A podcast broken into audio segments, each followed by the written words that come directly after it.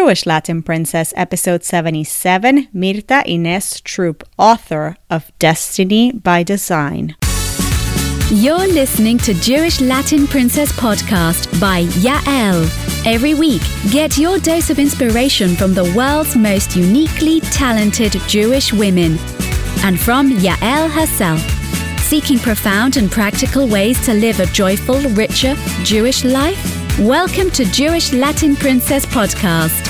And now, Jewish lifestyle expert and bilingual blogger at jewishlatinprincess.com, your host, Yael. You're listening to Jewish Latin Princess. I'm Yael Trush, your host. Welcome to the show. Monday, October 22nd, 2018. It's such a busy time of year for me. I can't even begin to tell you. All super fulfilling projects, and I can't wait to share what's in store. But for now, I can't let it all out of the bag, the cat out of the bag. So let's just say that, well, I'll share with you one little thing that I can is that I spend a lot of my time lately coordinating Houston's Friendship Walk, which is Friendship Circle's annual walk to raise awareness about children and adults with disabilities and their families, and to raise funds for the wonderful work Friendship Circle does for these families. And if you'd like to support me on the upcoming walk, you can make a tax-deductible donation to houstonfriendshipwalk.com/Yael Trush. And that would be lovely, greatly appreciated. I know some of you who get my newsletter did that, and I thank you here openly. I really, really appreciate it. And if you're involved with Friendship Circle in your neck of the woods, let me know. I'd love to hear from some Friendship Circle fans out there. But enough about me.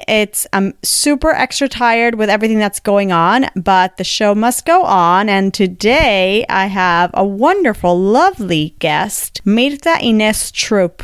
She's a phenomenal writer, although she didn't necessarily set out to become a writer. It seems like it was all divine providence, and she talks a lot about divine providence today on the show. In a short span of 6 years, she's published 3 novels. One of them, a memoir about her life as a Jewish Argentinian growing up in the United States. Mirta is a second-generation Argentinian, born in Buenos Aires and immigrating to the United States as a baby. She had the unique experience and luxury to return to her native country multiple times a year, all throughout her childhood and her teenage years, because her father worked for Pan American Airlines. Those frequent trips, as well as the close-knit relationship that her parents built with other Argentinian immigrant families, ensured that Mirta remained very much an Argentinian, although, as she tells us, back in Argentina, her family considered her the Yankee. And if this cultural mix wasn't enough, of course, Mirta is also Jewish, a grandchild of Russian immigrants on both sides. So what role did Judaism play in her life growing up? What was it like growing up with these 3 identities, and in particular with a Jewish identity, which often,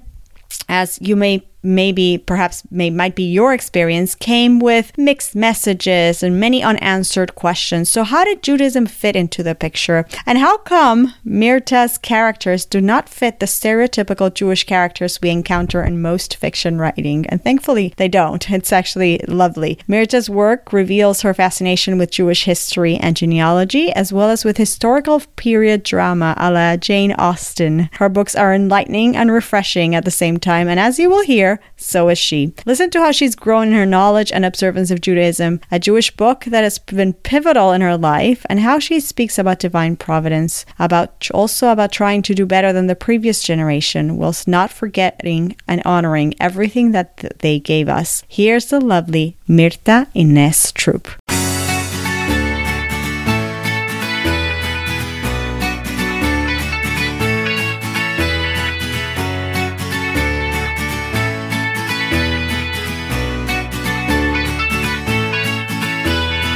Mirta Inés Trupp, welcome to Jewish Latin Princess. Thank you so much. I'm very excited to be here with you. I'm so excited to do this. I just finished reading your latest novel, Destiny by Design. It was a fascinating story, very, very well researched, very nuanced and rich in details. We're going to get into that. But I want to start with your life experience, which is already unique. You grew up in the U.S., but your parents were Argentinian, and you grew up as you told me previously, one foot here, one foot there. You were in America, growing up in America, but you had the opportunity to be in Argentina very, very often. So you were very much aware of Argentinian culture, society, and the nuances of being an Argentinian, even though you were in America. But in addition to that, you're, of course, Jewish of Ashkenazi descent, to add to the mix. And all of these cultural elements are reflected in your writing. You write in English, but your experience as an Argentinian Jew definitely informs your writing. So let's start with,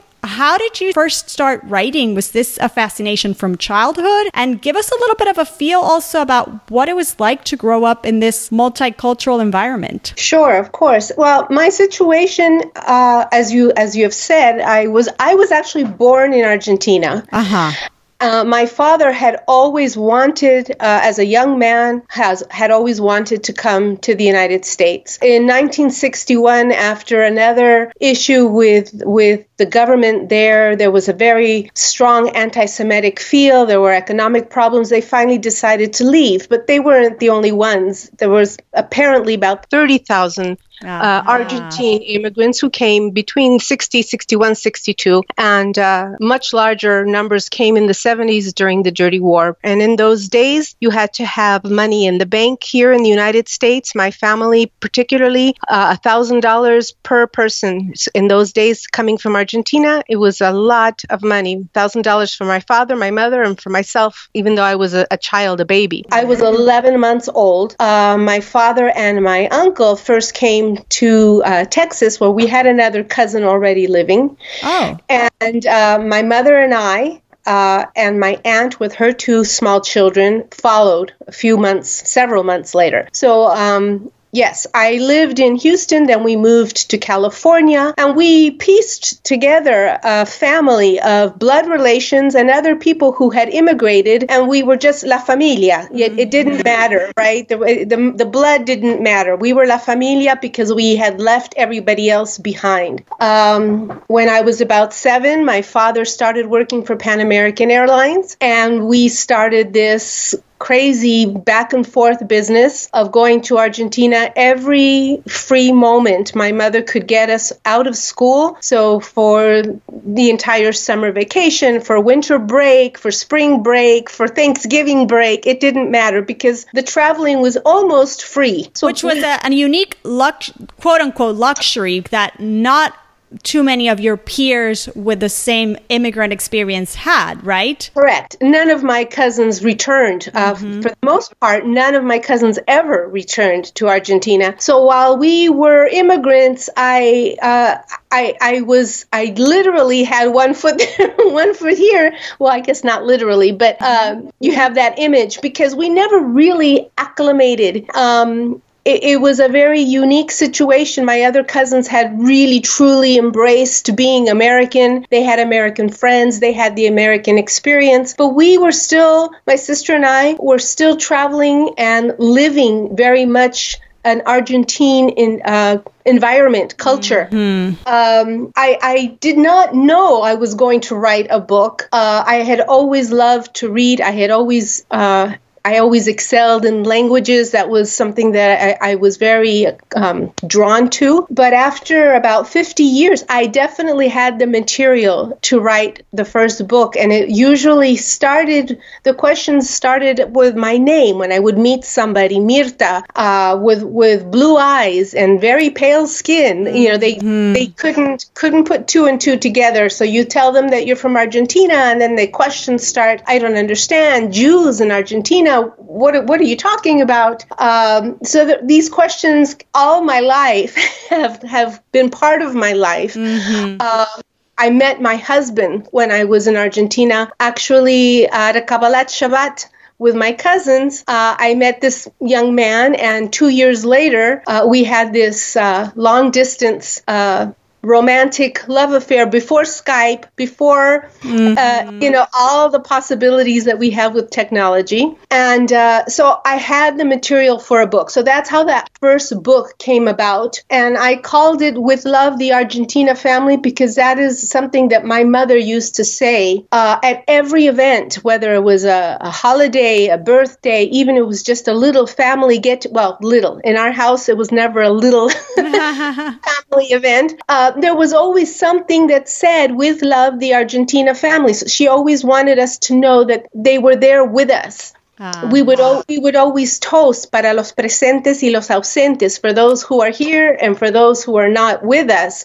They were very much present in our lives here in the United States. So that's why the first book was called With Love, the Argentina Family, Memories of Tango and Cugo, Mate and Knishes. Mate, of course, is the drink that we have in Argentina and many other countries in South America.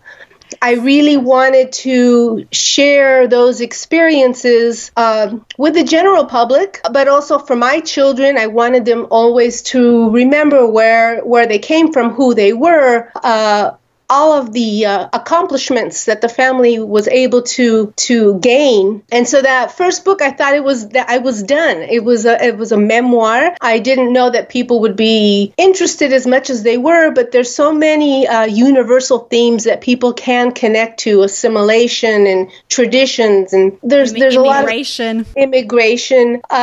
There are a lot of, like I say, universal themes that people can identify with. Right. And I also wanted people not to think of, in terms of Argentina and Jews, normally people automatically think about Nazis. And I wanted to give a different picture. It's not all about Nazis. There's so much more to the Argentine Jewish history. And so I wanted to share my little corner of the world. Right. So much of the history that is much prior to the Second World War. Absolutely. My great-grandfather on my mother's side was there in 1890, and he came with Baron Hirsch and the Jewish Colonization Association, which I speak of in the book, in my book, and also in Becoming Malka, which was the first attempt at a historical fiction. It's a historical fantasy because my protagonist actually travels back in time to meet her great-grandmother Malka. By the way, did you know that I live in Houston, where you used to live at some point?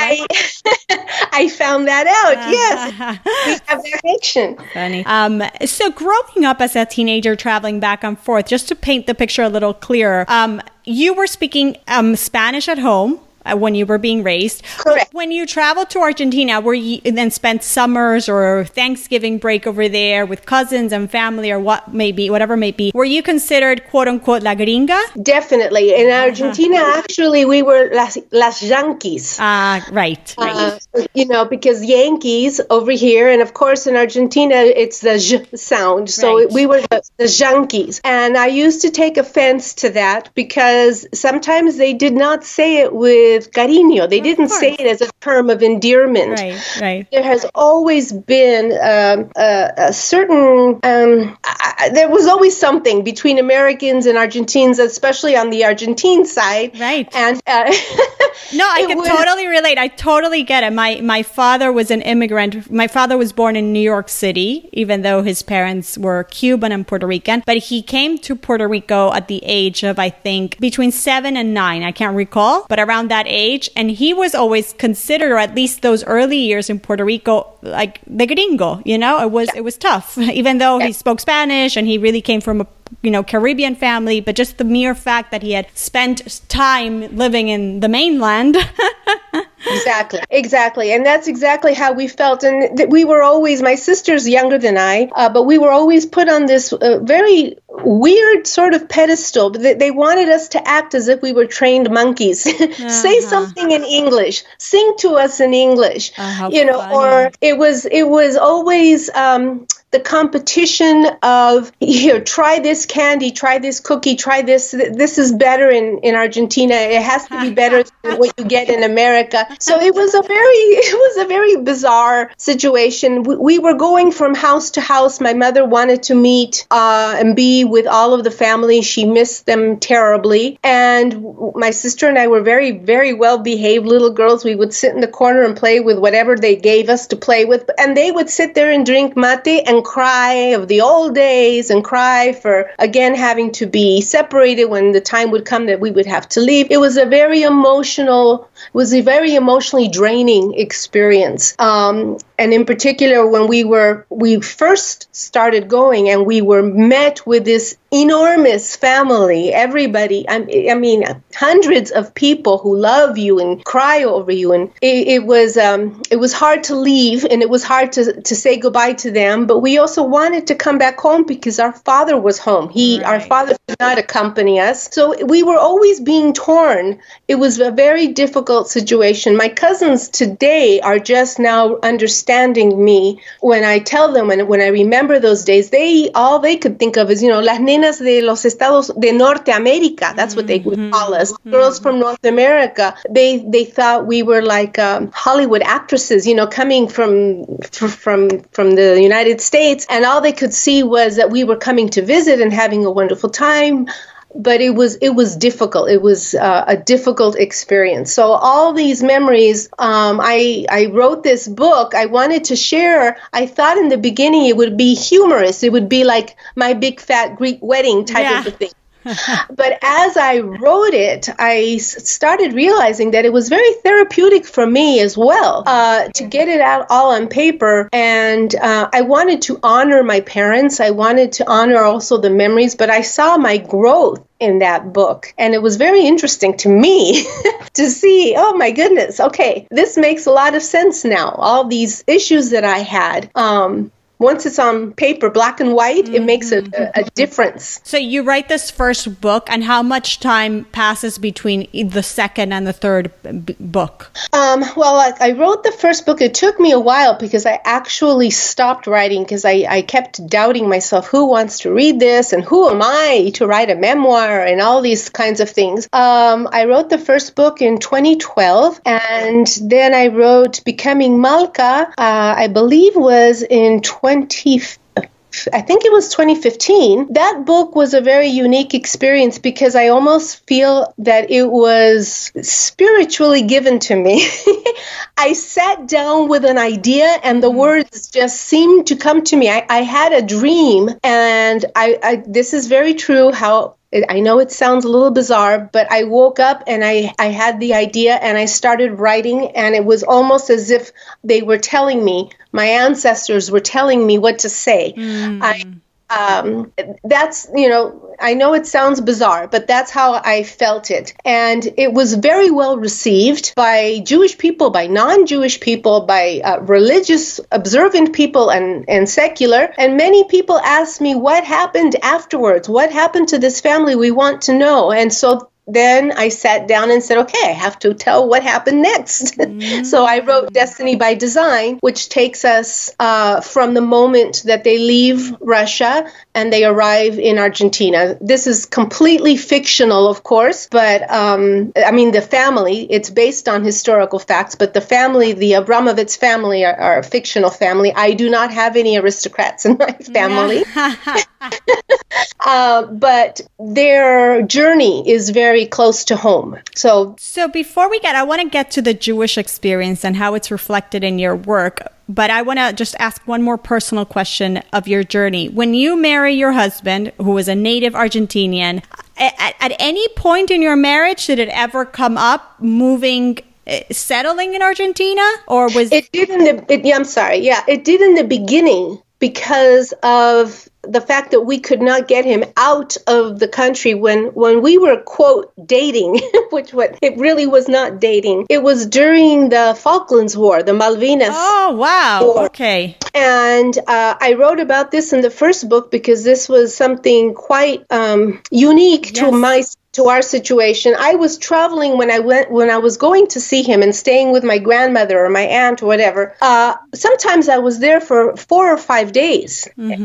It was pure insanity. And one time when I actually got off the plane to go and see him, I was pulled out of the line that was, going towards customs, and I was interrogated I had a rifle pointed at my head. Okay, so I had the military police going over my information, asking me questions with my passport. They couldn't understand why, as such a young woman, I was 20. Why at the time. Are you coming and going so often? Right. And my passport, of course, I was American citizen, but it said I was an Argentine. I was born in Argentina. And the person who was interrogating me stopped asking questions about why I was traveling so often and started asking questions about my heritage, because my last name, Trupp, sounds German. But while I was speaking, when did your family come to this country? And I started telling bits and pieces in between tears, of course, because I was terrified. The man realized I was Jewish. So there started all the questions, basically saying that my parents were traitors and why didn't I speak Spanish? Well, I do speak Spanish, but I didn't have that level of the vocabulary. You probably had a little bit of an accent at the very end. I definitely have an accent, and I didn't have the vocabulary of a university aged young lady. Right. They wanted me to sign something. I refused to sign. I was demanding to call the embassy. They wouldn't let me call. Wow. So all crazy things. And finally, obviously, it ended well. They didn't hurt me, and I was allowed to leave. But we were having difficulty getting my husband out of the country because Argentina was trying to hold their young men in case they had to call him back into service. He had already done his 2 years, mm-hmm. but his group was going to be recalled because this war was going on. And the United States didn't want to let him in, because they didn't want to have a problem with Argentina of having all their young men coming into the States. In a very surprising turn of events, I go back to Argentina on a little 3 or 4 day jaunt during Thanksgiving and go to the American embassy there and demand to speak to the American consul because I just wanted my boyfriend to come visit me in California. So they told me, well, the American consul is not here. He's on vacation. You can speak to the vice consul. So I said, fine. And a woman comes to the window. I start with my story. And she stops me and she says mid-sentence, what is your name again? And what school did you go to? So I told her my name and I thought she meant school. I thought she meant college. So I told her what college I was attending. And she said, no, what junior high school, what middle school did you go to? So I told her, and she said, I know you. I was your teacher's assistant. Wait, what? Yes, she remembered me. She used to be a TA, as I used to say, a teacher's assistant in my junior high school, in my glee club, in my little choir. In California? Yes, in California. Wow, talk about divine providence. Okay, go on. Exactly. So we talked for a few minutes, and my boyfriend at the time, is looking at me like, what is going on? He had no understanding of what was happening. We were speaking too quickly. She said, come with me to the back room. So I went with her to the back room. I explained the whole situation to her again. And she said, look, we can't get him in or out of the country. But if he goes with a fiancé visa and you sign an affidavit that he will either leave in 3 months or you will get married, then he can go. So we looked at each other. We were both shocked and amazed. We were not ready to get married. We had never been more than 2 weeks in the same country at the same time. It was not a question of getting married yet. We just knew that there was something there. So we went back to his home and spoke to his parents. I called my parents. My father was hysterical. Get back on the plane and come home. Stop talking about this nonsense. And at that point, I said, okay, well, if he can't come, then I will move here. I'll live with the... gosh. Yes, I'll move in with Bob and Zayde, and I'll get a job. And, we started talking about this, and my husband's parents said this is nonsense. If he can leave, he should leave. At the time, a lot of young people were leaving. A lot of people were making aliyah. Mm-hmm. Because there was just no future in Argentina. And my in-laws said, please take this opportunity, and what will be. If it's not meant to be, he'll come home. So that's what happened. He did come. He came for those 3 months. My father wrote the date on the calendar with a bright red marker, and after 3 months we decided this is definitely meant to be, and I wasn't going to let him go back, and he didn't want to go back. So we ended up we got married officially on paper, but we did not get married. In my mind, I was not going to be married until I was under the chuppah, right. Where I thought I deserved that. I've been a good girl. I've done everything I was supposed to do, and I want what my cousins have had and everybody else. So we lived like completely separate lives, and a year later, we were married in the synagogue under the chuppah, the rabbi. In the States or in Argentina? In the States. We were going to get married in Argentina, but the situation economically was insane, and my father was afraid that they would take advantage of us because we would, you know, it was a whole situation over there. So, but we did bring my mother and father-in-law and my brother and sister-in-law, and my two bobes, my two grandmothers came. Oh, very nice. We had a beautiful wedding. My parents were... They just went over, above and beyond. And then we went back to Argentina for our honeymoon. So, but it was a crazy situation, very unique, and it made for some very good fodder for the book, definitely. I could see now. This is such a rich story, and now this is just one story of your life. I could see now how you have a lot of material for a book, or for three books. So exactly. And so Judaism, it's become, just from listening to you, very obvious that it has been very much a part of your life growing up, important to your family. I know you told me before that you're not necessarily quote unquote Orthodox, but it's very evident that it's a very important part of your lives. So tell us a little bit about that. How was that coming from both your parents, from one of them? Tell us about the Jewish environment at home. Well, this is where it's also a unique situation. And I only want to speak about my family, of course. I don't want to make a broad, generalized statement. But in my home, we were not practicing in any sort of way. My father was raised by Russian immigrants. Mm-hmm. My mother was raised by first generation Argentines. And I don't know how or when it happened, but in basically one generation, the level of observance that they had in the old country, quote unquote, was practically wiped out.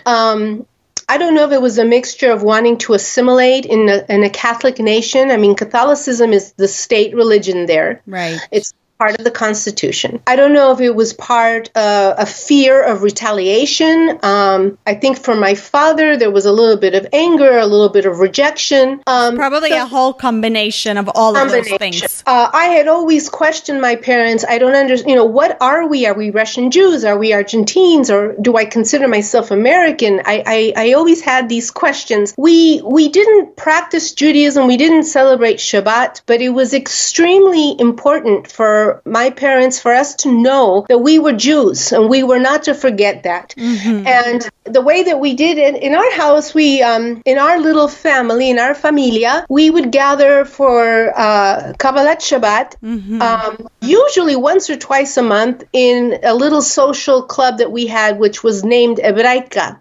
In Argentina, there is a very large organization called Hebraica, and when these immigrants came to Los Angeles, they formed their own little social club, which was not really religious, but it just identified with Judaism. So I knew we were there for Shabbat. Somebody always lit the candles and said the blessing for the wine, but we didn't pay attention. I know my mother did not know the bracha. I learned the bracha for lighting the candles from the Girl Scouts. Oh, wow.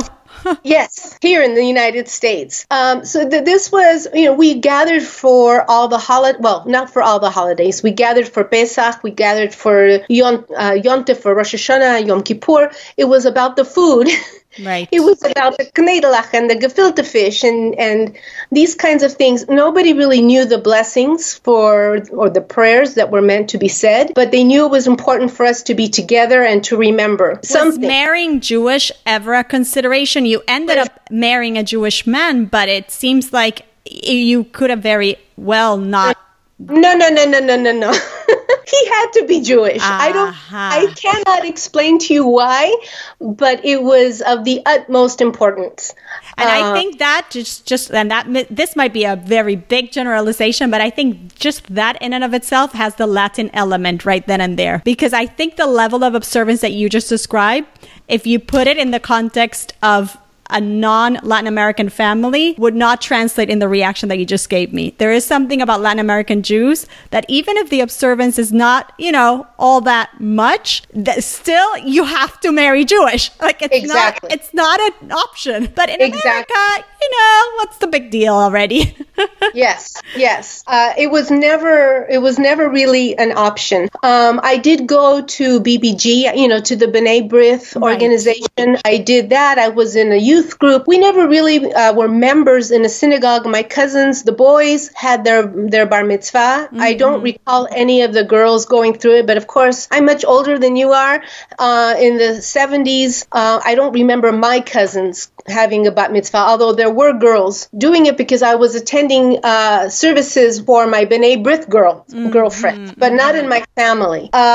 So it was always a part of our lives. We knew we were Jewish, but at least in my family, the traditions were based on memories and not necessarily knowledge. My husband was raised in Argentina, and he went to a conservative shul, which to me, in my eyes, when in that Kabbalat Shabbat that I met him, we were sitting upstairs. The women were upstairs. Mm-hmm.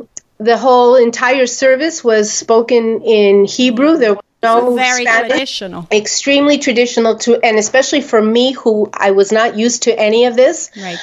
It was very foreign to me. When I told him that on occasion I went to shul, to synagogue, in a reform environment, he and his friends thought I was Christian because it was so completely foreign to them. Mm-hmm. They were not used to it. It was something that it was very new in their ideas of what a Jew was. Right. At that point, the American Jewish experience and the experience still in Latin America as Jews was still very different in terms of those, I guess, those labels and those. I hear this, and I'm still impressed by the fact that in your book, I've only read one of them, you still manage to communicate and present certain Jewish concepts with tremendous depth of understanding. Did that come later on in life as an adult that you started learning maybe more? Was that part of your research? Talk to me about that a little bit. Absolutely. Well, when I did meet my husband, I think we always joke about this, but it actually happened. We confirmed we were both Jewish. You're Jewish, right? Yes. We asked each other if we smoked. We did not smoke. And I asked him if he liked fish because I don't like fish. And he said, I don't like fish. So I said, okay, good. You meet the qualifications. Let's just get this straight here, people. You want to marry somebody, get your values checked first. Are you Jewish? Do you smoke? And let's talk about what we both like. I love it. That's how you make a shidduch.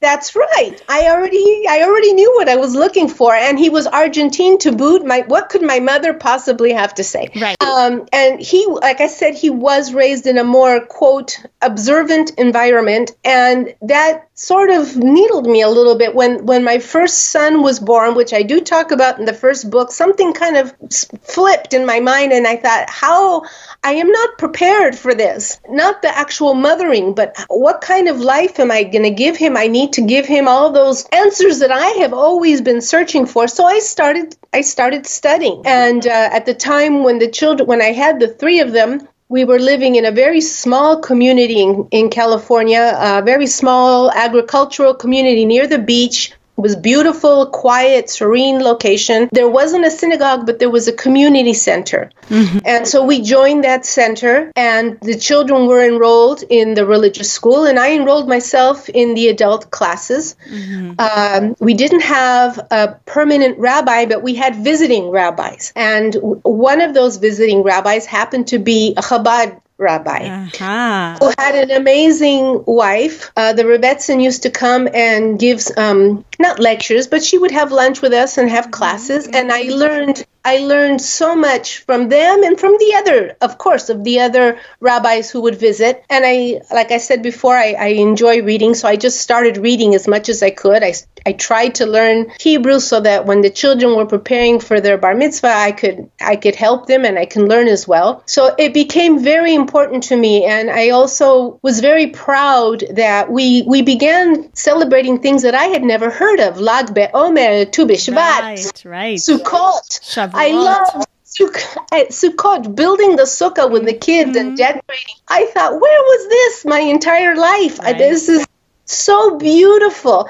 It was so much more than just Hanukkah, you know, there's just so much more. And I'm very proud of what we did for our children. I don't know what's going to happen in the future, but the fact that we were the childhood that we gave them, that they had their bar and bat mitzvah, I feel I've done a good, I'm proud of what we were able to accomplish. I've given them a strong basis, and what happens now is up to them. They're adults, but I feel... But it sounds like you managed to give them more than you were given. You reversed the tide. I did. I hope I did. Now, my parents did the very best that they could, I'm sure. Under their circumstances, exactly. And I don't want to disparage them at all. I took what they gave me and went the next step. That's all I can say. 100%, 100%. And what I did with my writing was, I am a fanatic of period drama, historical drama, Jane Austen, the Bronte sisters, Elizabeth Gaskell. Mm-hmm. And I wanted, I always wanted to incorporate my love for that with some Yiddishkeit, and I couldn't find any work. If you read some of the classics, if you read Dickens, or there's of course Shakespeare and Hires, they all write about Jews in very negative stereotypes. Yes. I was very happy when I read George Eliot's Daniel Deronda, which is a very heavy work, but the author there portrays the Jewish character to the other extreme. She makes this character, I don't know if you're familiar with the book.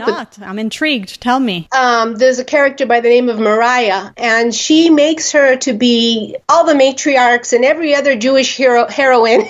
Into one. So you go from one extreme to the other. And it's a wonderful book. It's a book. It also talks about, discovering Judaism in your own life, because the other character, the male character, is Jewish, but he didn't know it. So it talks about this. I just wanted a book, Jane Austen style, that happened to have Jewish characters in them, with all their flaws, with all their dreams and their hopes, just regular people who happen to be Jewish. I couldn't find it. So to be fair, they don't just happen to be Jewish. In your book, they're really going through the very unique Jewish immigrant experience. Yes. But I think I didn't want them to be stereotypical, because there are a few Jane Austen, they're called fan fiction books. So fan fiction, if you're not familiar with that term, is that you take a Jane Austen character or story and you impose another set of characters and you make a whole nother story based on Jane Austen's characters. So there are some, but I didn't like those either, because they became stereotypical New York Jewish, kind of in a not nice way. Yeah. And I thought, this does not represent people that I know. This doesn't feel real to me. If there was a saying, Isabel Allende, I don't know if you're familiar with her work. Of course, I grew up on her work. Okay. She wrote, write what should not be forgotten. And that's what I wanted to do. I wanted to write something that should not be forgotten. The Jews in Argentina, the whole history with Baron Hirsch and the Jewish Colonization Association, everything that these people were able to accomplish. My grandparents, my ancestors, and everybody else. Argentina holds the second largest Jewish community outside of Israel and the United States. What they were able to accomplish needs to be heard. 100%. I get very frustrated when people only think about tragedy and horrific stories in our history. We were doomed, we were starving, we were assassinated. I wanted to speak about something else. I wanted to speak about the joys and reaching goals and just something a little bit, not only light, but I also wanted to point out some other pieces of our history where it was not always as tragic as people think of. Right. Because the reality is a lot more multifaceted and nuanced, as you've been able to capture in your book. So now that I hear your story of your learning, it starts making sense why the theme of divine providence, of Ashkacha Pratit, comes up many times throughout your latest novel. I was very happily surprised because it's a topic that I speak about often here, as well as on the blog and on my newsletter. And it is a fundamental Jewish concept that while there is indeed free choice, there is a constant interplay between free choice and divine providence, that God is intimately connected in every aspect of creation, including every aspect of our lives. Like, in other words, there are no coincidences. But many Jews, unfortunately, do not recognize this or haven't been taught that this is fundamental Judaism. But obviously, you learned it along the way, and it comes out so beautifully in the book. And I just want to mention that and congratulate you, because it's just so beautiful to see, and that how beautiful it comes in Leah's character and her life, as well as her mother. It's just really, you did a really great job. Thank you. That means a lot to me. And divine providence is something that I'm just learning about this, talking about divine providence. I met somebody, quote, by accident, who was visiting our synagogue during Yom Kippur, and it was in between sessions. I was there all day long, of course, and we were just resting in the garden, and we started speaking with this lady, much older lady, and she was telling me about some issues that she was dealing with at home, and she mentioned a book that she was reading, The Garden of Emuna. Yes, of course. Mm-hmm. And she just couldn't stop talking about it. And I said, this sounds like a fabulous book. Where do I find it? And she gave me her card. She wrote down the title, and I put it in my purse, and I forgot about it. Months later, I get the book in the mail. She sent it to me. Oh, wow. And she said, I don't know if, I hope everything is going well for you, but if ever you should need a little bit extra support or guidance, or things come up. Yeah, things come up in life. She said, I highly suggest this book, and I started reading, and I thought I put it aside. I started reading. And I thought, this is for somebody who's in the zone, who's living the life. I don't know how do I make this work with my life, with my lifestyle, and then I have it right here sitting next to me. It's with me always. Even if I'm not reading it, every once in a while, I just look at it, and it gives me a sense of peace. I did actually end up finish reading the book, and it did help me while I was writing Destiny by Design, because it is an interesting concept that everything happens for a reason, the good and the bad. Absolutely. And having the faith to understand that at some point, hopefully, God willing, we will understand why the bad is happening. And if not, just try to learn the lesson and grow. Mm-hmm. And so and it is very comforting to know that, in simple terms, that God has our back. Yes. Even though we might see a lot of challenges and a lot of things we go through in life,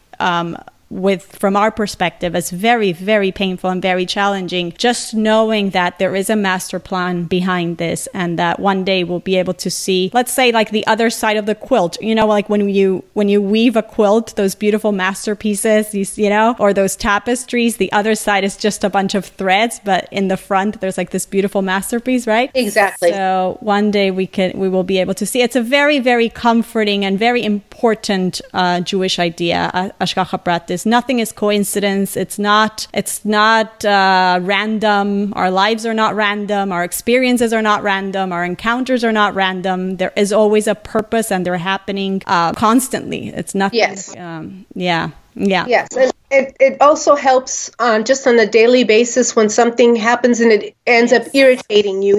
It's now given me a moment to take, just to pause and say, okay, what am I? Mm-hmm. Yes. Yeah. It's just telling you, look around, what is happening? What are you meant to be seeing with this? Why is it being brought to your attention? Just very subtly, It has changed my life. Yeah. Wow. I'm happy to hear. It just brings a person a sense of calm. Yes. Yeah, amazing. Talk to me about, you mentioned your mother, you mentioned your bubby also. Talk to me about Jewish female role models in your family that you look up to, and maybe you can describe them for us. Well, that's a good question. Because most of my family stayed in Argentina, I wasn't blessed with growing up with my grandparents. I saw my grandmothers when we were there, but I didn't grow up with them. So the women in my life, in my day-to-day life here in the States, I call them mis tías, my aunts, whether or not we are blood related. And of course, my mother, who, again, are not observant. But to me, they were the epitome of what women should be, what a mother and a wife should be. And I wrote about this in the first book because I felt like they were all raising us. We lived very close. We tried to all live very close. We were together almost every weekend. If my mother didn't catch me doing something wrong, una de las tías, one of my aunts would catch me, and it was kind of a village. We were raised by a village of these women, and they showered us with love. They showered us with guidance. But one of the things I said in the book is they secured our families together with silky thread and bands of steel, because they were strong. They were strong women. They all had their own characters. Some of them were stronger than others, but the love and the resiliency that they portrayed, and they endured. They were all immigrants. They were far from home. We didn't have a lot of money. We were struggling, but our homes were always neat and clean and sparkled. The children all thrived. They raised children that went to be very successful, whether it was professional, whatever they were. We've all been blessed in that way. And our families were all nurtured and nourished, even in the hardest circumstances. And they imparted as much as they could of the Yiddishkeit in our lives. Right.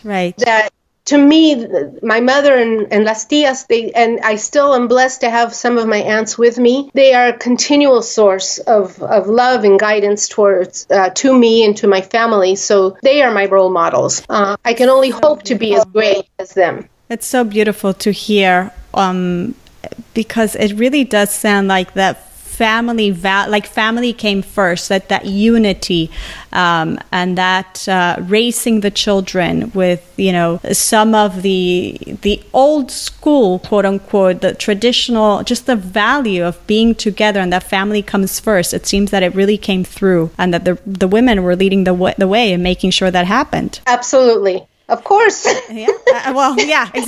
No brainer, but yeah, okay.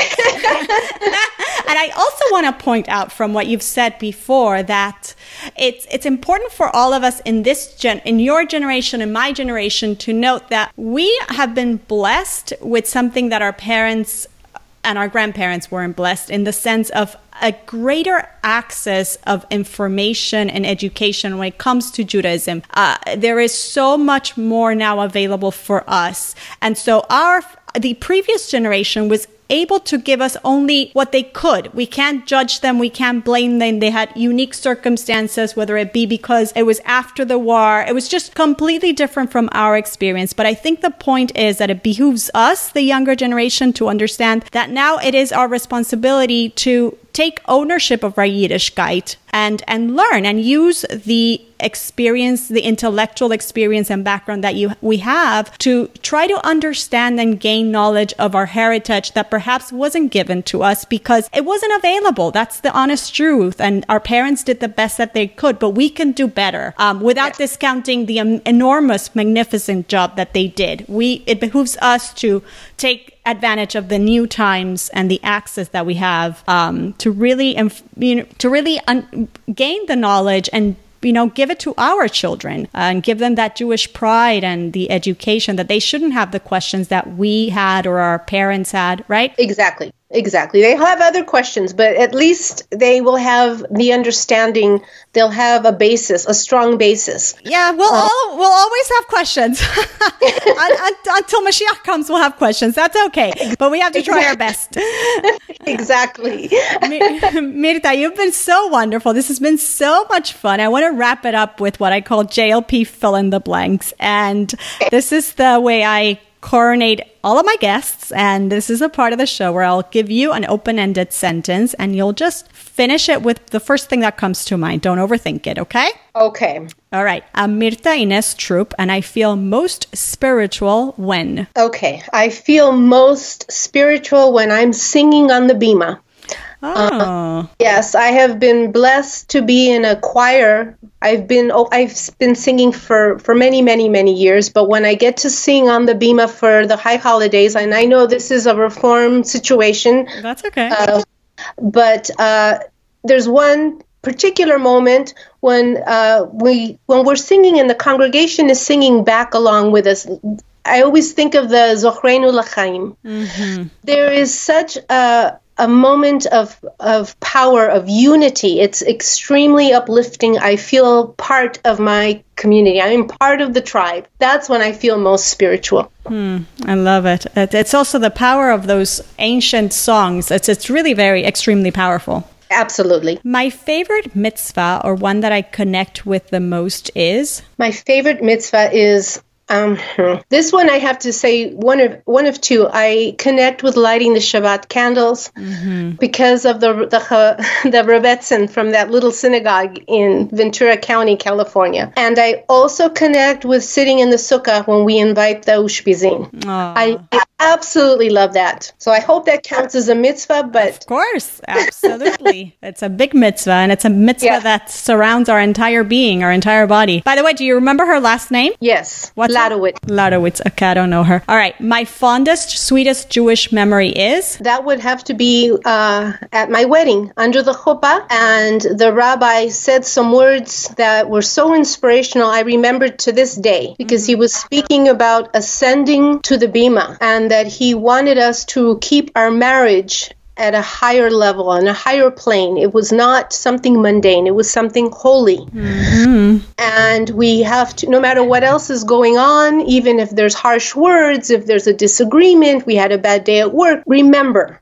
this moment on the bima. And it's been with me this 35 years now, thank God, but that's my sweetest Jewish memory. Well, that's a very beautiful thing that you said, and it's an important concept to state, because the truth is, when we get married, a Jewish marriage takes the person to a higher level. When we're single, we are more individualistic, right? But the concept of a Jewish marriage is a step up, a spiritual step up. So it's so wonderful that you had the opportunity to be told and explained that at the outset. Amazing. Yes. Something I wished I had learned about Judaism growing up is? This is probably something I would share with my father. I think my father's resentment and kind of turning away from practicing Judaism was this reason. I think that I wish, how do I say this? I wish that the choreography was not important. I wish I had known that it was not important. When to stand, when to cover your eyes, when to bow, when to bend.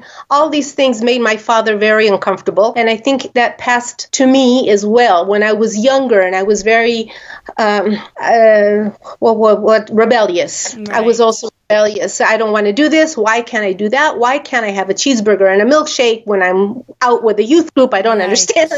So I wish that I knew more, that it was more about that individual connection. And instead of following every single tiny little detail, it was that connection with God and how can I grow as a person and do and live my life correctly so that God would be proud of me, my community would be proud of me. Right. It goes hand in hand, right? It's like what you're saying is the ritual that you call the choreography, it almost is empty and dry without the spirituality and the meaning behind it and what it really means for a person's life. And without that, then it just turns into this dry thing that there's no rhyme or reason why I should do. And that's why it's so important for us, I think, to start learning the meaning behind things and understanding that it's a relationship, it's a love relationship. But I think the previous generation was not taught that, and it's taken, thanks to Chabad and many other people, it's really become a revival of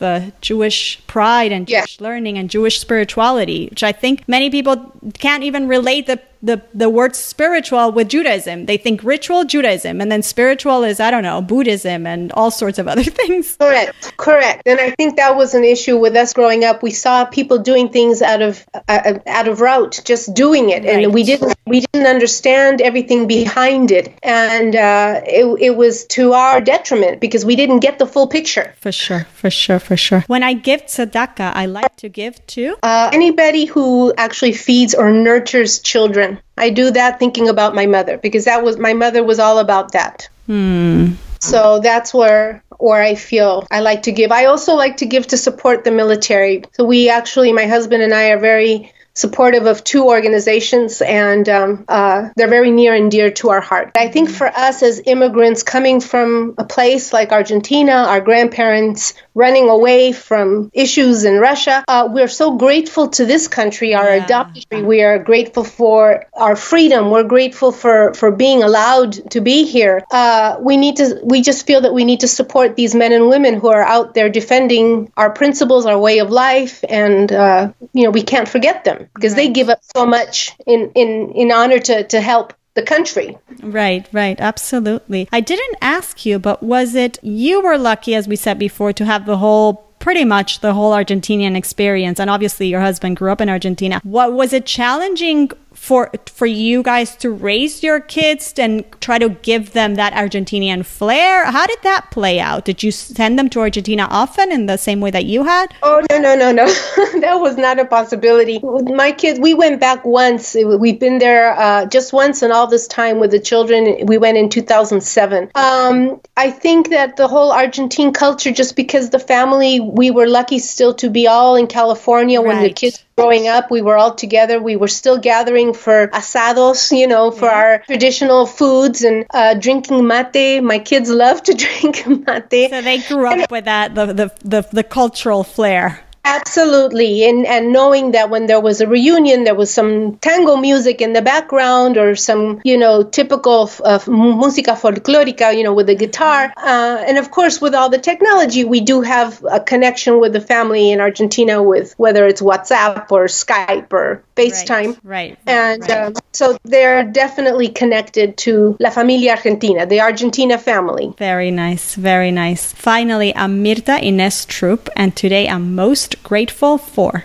It's been 12 years that my parents have been gone, and I am most grateful for still feeling their love and their guidance around me. They're with me in every step of the way. I know that my parents are with me, and I could not have been blessed with two more wonderful, loving people. So that's what I'm grateful for. Beautiful. And I know that you are making them very, very proud. Thank you very much. I have to ask you before I let you go, since you are a writer, and I don't ask this of very many of my guests, but I've asked of several, including writer and journalist Abi Pogrobin, and I need to ask you this question, and so indulge me, please. If you had to describe Judaism in one word, what would you say? Love. Yeah, definitely. Very nice. I'm not even going to ask you to elaborate on that, because I get it. And I hope everybody in the audience gets it too. Mirta, you've been wonderful. Much success. Is there anything else in the pipeline? I want to know. Yeah, actually, yes. I am working on my own Jane Austen fan fiction, where I'm taking the story of Pride and Prejudice and adding a whole new set of characters. And right now it's called The Myersons in Meryton. Meryton is a fictional village in Pride and Prejudice, and I'm going to have this rabbi come to town and connect with the families of Pride and Prejudice. Oh, so that sounds so fun. I'm very excited, and I'm also weaving in some history, because a lot of people do not realize that in 1812, 1813, when England was fighting a war with France, that it was Jewish people who came to help the Rothschilds and the Montefiore. So I'm going to weave that all into the tale, and I'm very, very excited about it. I love it. And by the way, you kind of downplayed on the fact that you've written these books. You started the first one in 2012, I think, and now we're in 2018. I mean, it's no small feat, Mirta. In just a a short 6 years to put out to the world 3 beautiful, wonderful books, well-researched. It is an amazing feat. So congratulations to you. And you should know that it's pretty heroic. Thank you. It's been a lot of fun, and I've been enjoying the interaction, meeting people, whether it's here on Skype or Facebook or wherever, Goodreads. Just the connection, the human connection with other people who get me, who get the stories. We're just identifying with the same themes. It's just wonderful to meet all these wonderful people who've spent a little bit of time with me reading my books. I'm very, very grateful. Beautiful. Everybody, the latest book is Destiny by Design, and you can find this novel as well as Mirta's other books on Amazon, right? Exactly. You can also look for me on Goodreads and on Pinterest. So I'm out there. Come find me. Very nice. Mirta, thank you very much. Thank you, Yael. Thanks again to Mirta Inés Trupp for stopping by. Her latest novel is Destiny by Design, and you can purchase that one as well as her other books on Amazon. You can also find Mirta on Facebook at Mirta Inés Trupp. If you enjoyed this episode, well, guess what? You can leave a rating and a review on iTunes very, very easily. You just scroll down your podcast app page, and until you find the little button that says review and rate, and that's where you do it. I really, really appreciate it. And if you are in Houston, please join me on November 11th at the Friendship Walk. It's really one of the most fantastic community events. So I hope I could see you there. And of course, if you'd like to volunteer, well, reach out to me because I happen to be the person to talk to.